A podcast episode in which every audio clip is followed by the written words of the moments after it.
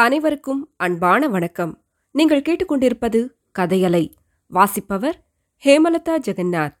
திரு. கல்கி எழுதிய பொன்னியின் செல்வன். பாகம் மூன்று. கொலைவாள்.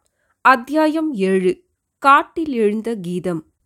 பூங்குழலி கோபத்துடன் ஓடுவதை நிறுத்தி திரும்பி நின்ற அதே சமயத்தில் இருள் சூழ்ந்த அக்காட்டகத்தே ஓர் இனிய கீதம் எழுந்தது.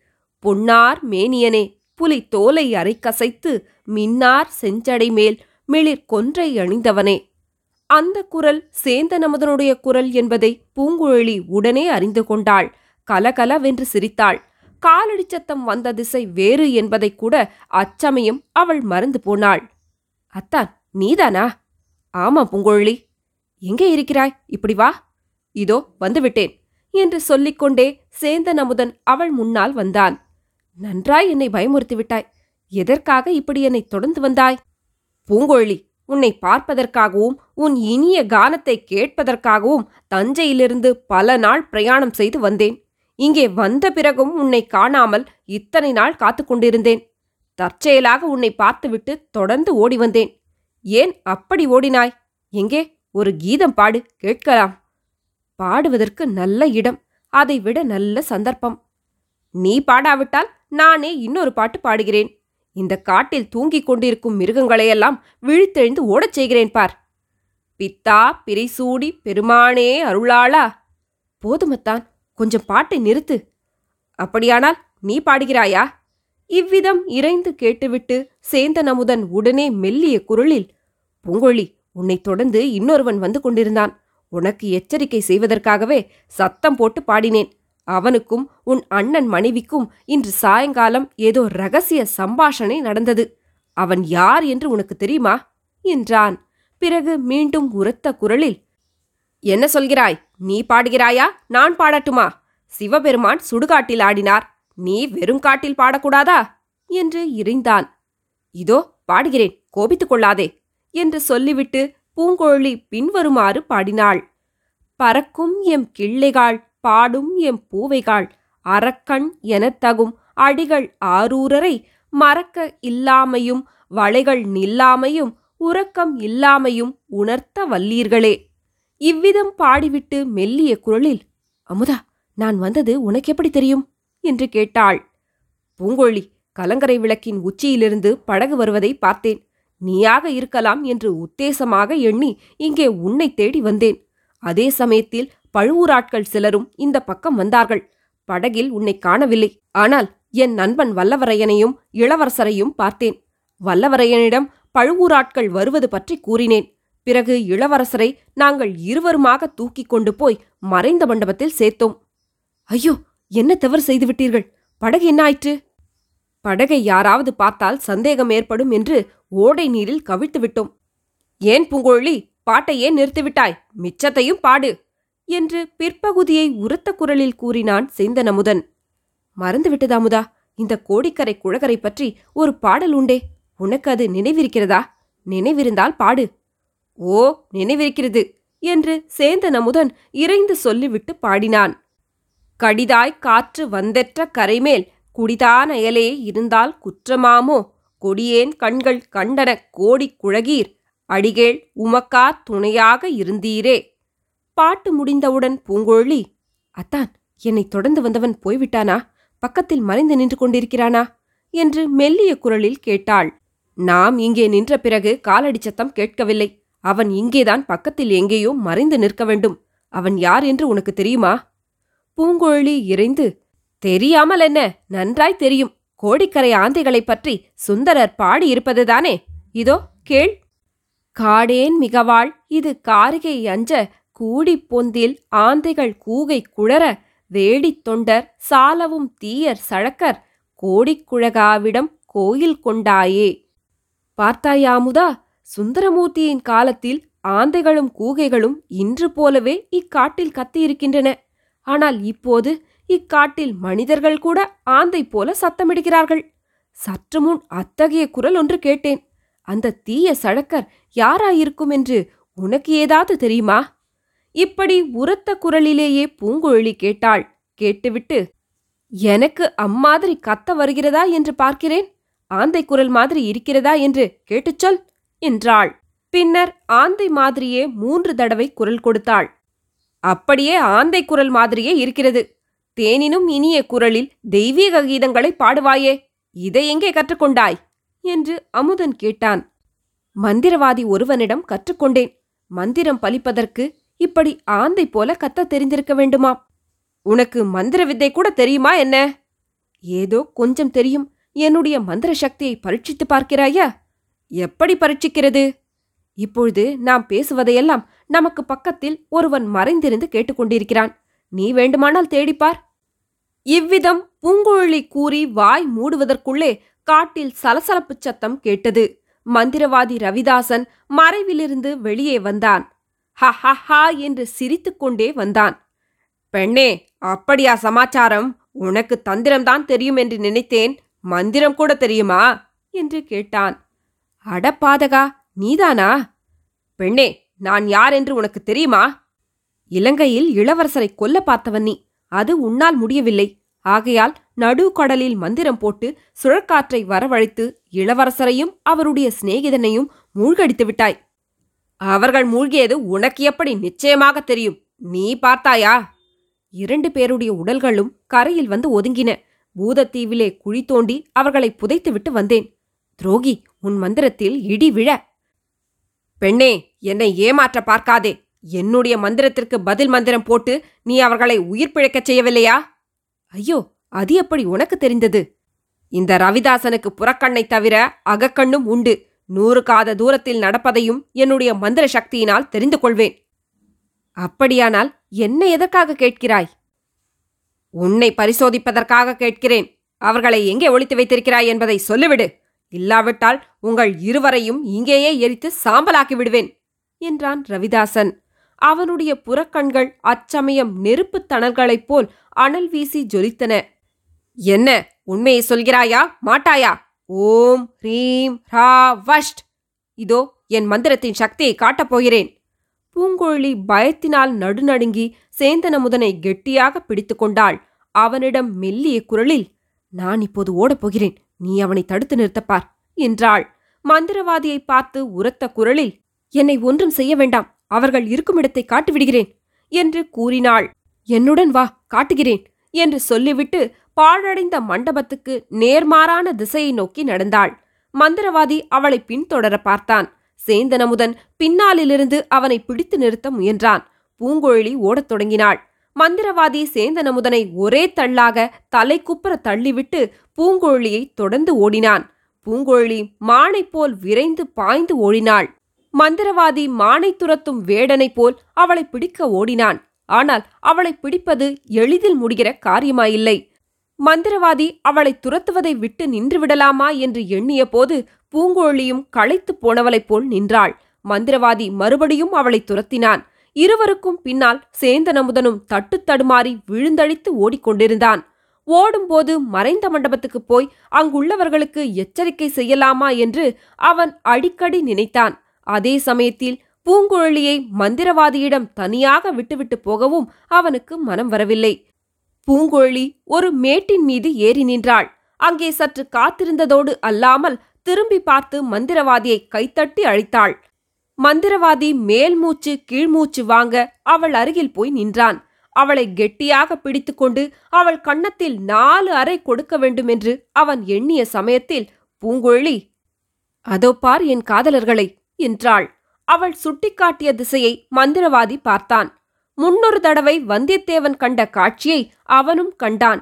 சதுப்பு நிலத்தில் ஆங்காங்கு தீப்பிழம்புகள் குப் குப் என்று தோன்றுவதும் கப் கப் என்று மறைவதுமாயிருந்தன ரவிதாசனுக்கு அந்த பயங்கர தோற்றத்தின் காரணம் என்னவென்று தெரியுமென்றாலும் அச்சமயம் அவனுக்கு ரோமம் சிலிர்த்தது.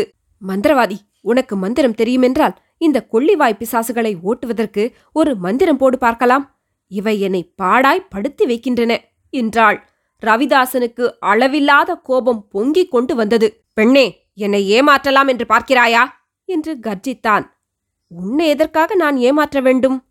இளவரசரும் வல்லவரையனும் இருக்கும் இடத்தை காட்டுகிறேன் என்று சொல்லி நீ என்னை இழுத்தடிக்கவில்லையா?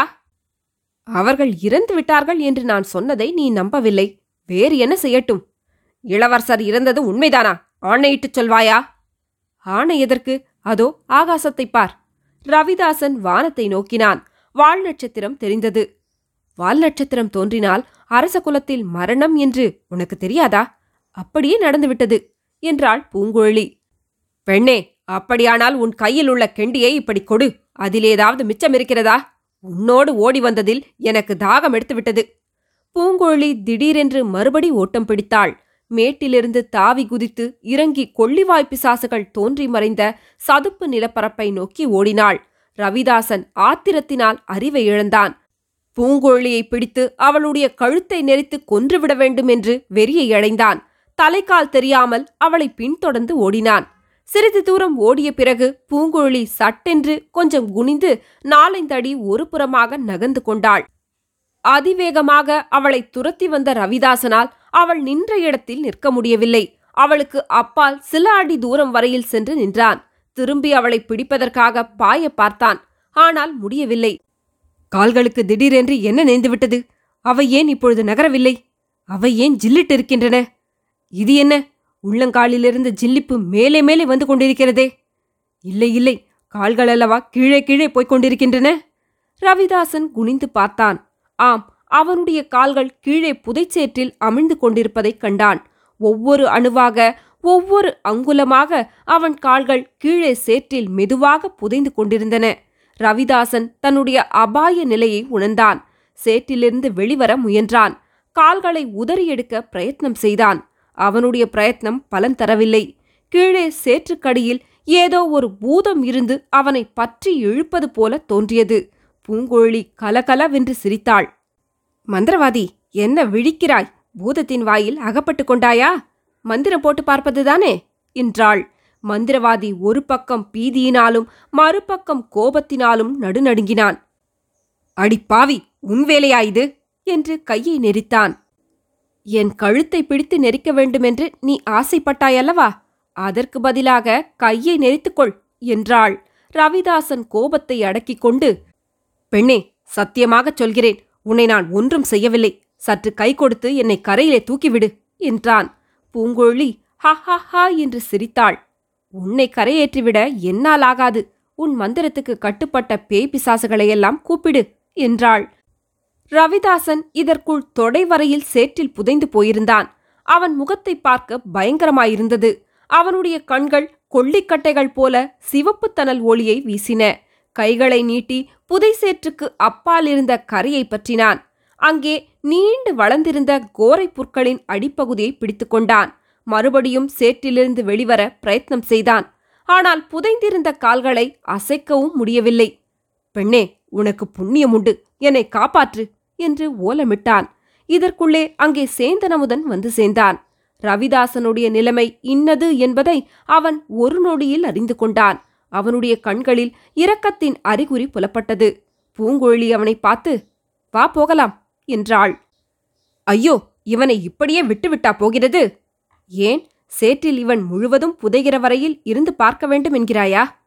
இல்லை இல்லை இவனை இப்படியே விட்டுவிட்டு போனால் வாழ்நாளெல்லாம் கனவு காணுவேன். இவனை கரையேற்றிவிட்டு போகலாம். அத்தான் இவன் என்னை கழுத்தை நெரித்து கொல்ல நினைத்தான். அவனுடைய பாவத்துக்கு கடவுள் அவனை தண்டிப்பார். நாம் காப்பாற்றிவிட்டு போகலாம்.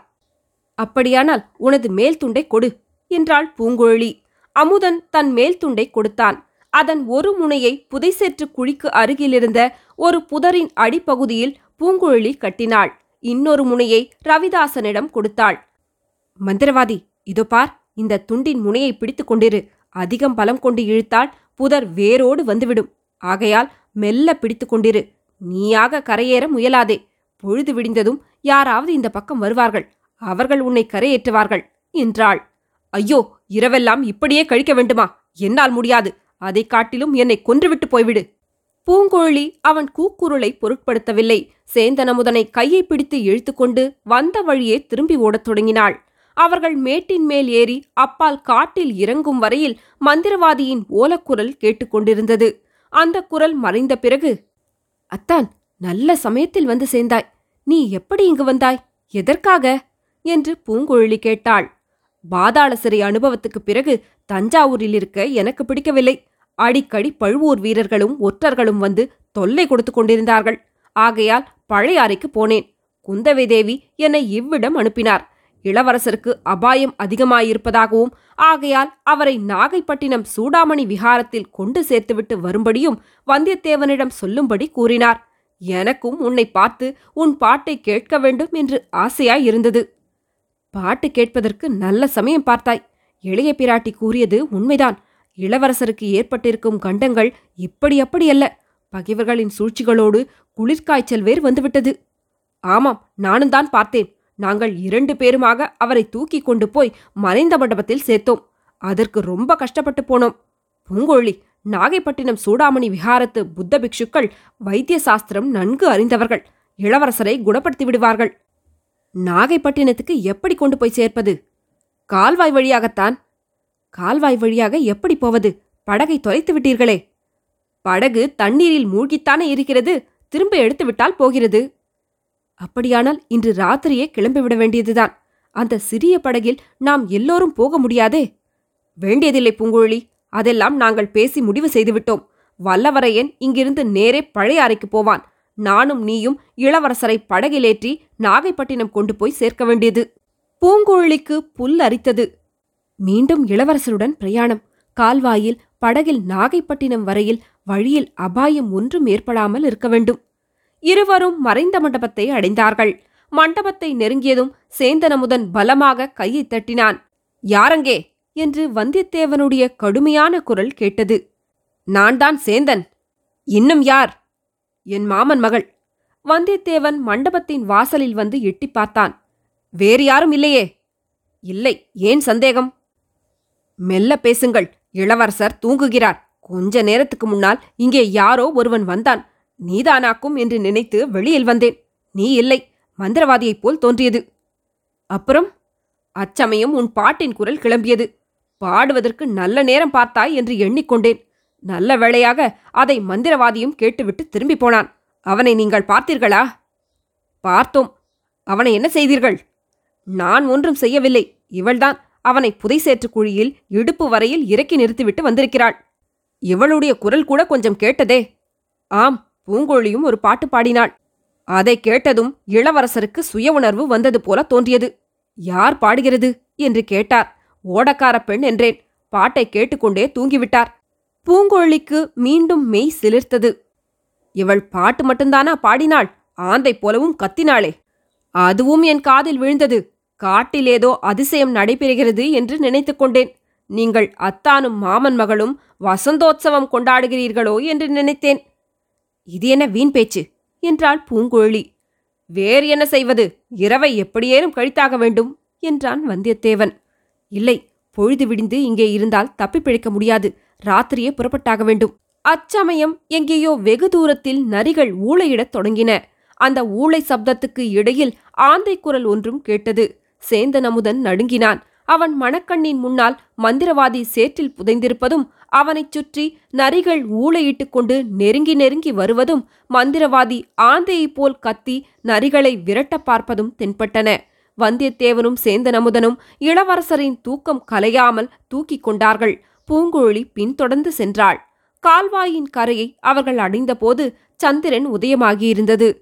கரையில் இளவரசரை ஒரு மரத்தின் வேரில் சாய்த்து படுக்க வைத்தார்கள். பூங்குழலியை அவர் பக்கத்தில் இருக்க செய்துவிட்டு வந்தியத்தேவனும் சேந்தனமுதனும் தண்ணீரில் இறங்கினார்கள். மூழ்கிப் போயிருந்த படகை மிக பிரயாசையுடன் மேலே எடுத்து கரையோரமாக கொண்டு வந்தார்கள். இளவரசர் கண்விழித்தார் மிக மெல்லிய குரலில் தாகமாய் இருக்கிறது என்றார். பக்கத்திலிருந்து அவரை பார்த்து கொண்டிருந்த பூங்கொழி கெண்டியிலிருந்த பாலை அவருடைய வாயில் ஊற்றினாள். சிறிதளவு பால் அருந்திய பிறகு இளவரசர் பூங்கொழி நீதானா? சொர்க்கலோகத்தில் யாரோ ஒரு தேவகன்னிகை என் வாயில் அமுதத்தை ஊற்றுவது போல தோன்றியது என்றார். தொடரும்.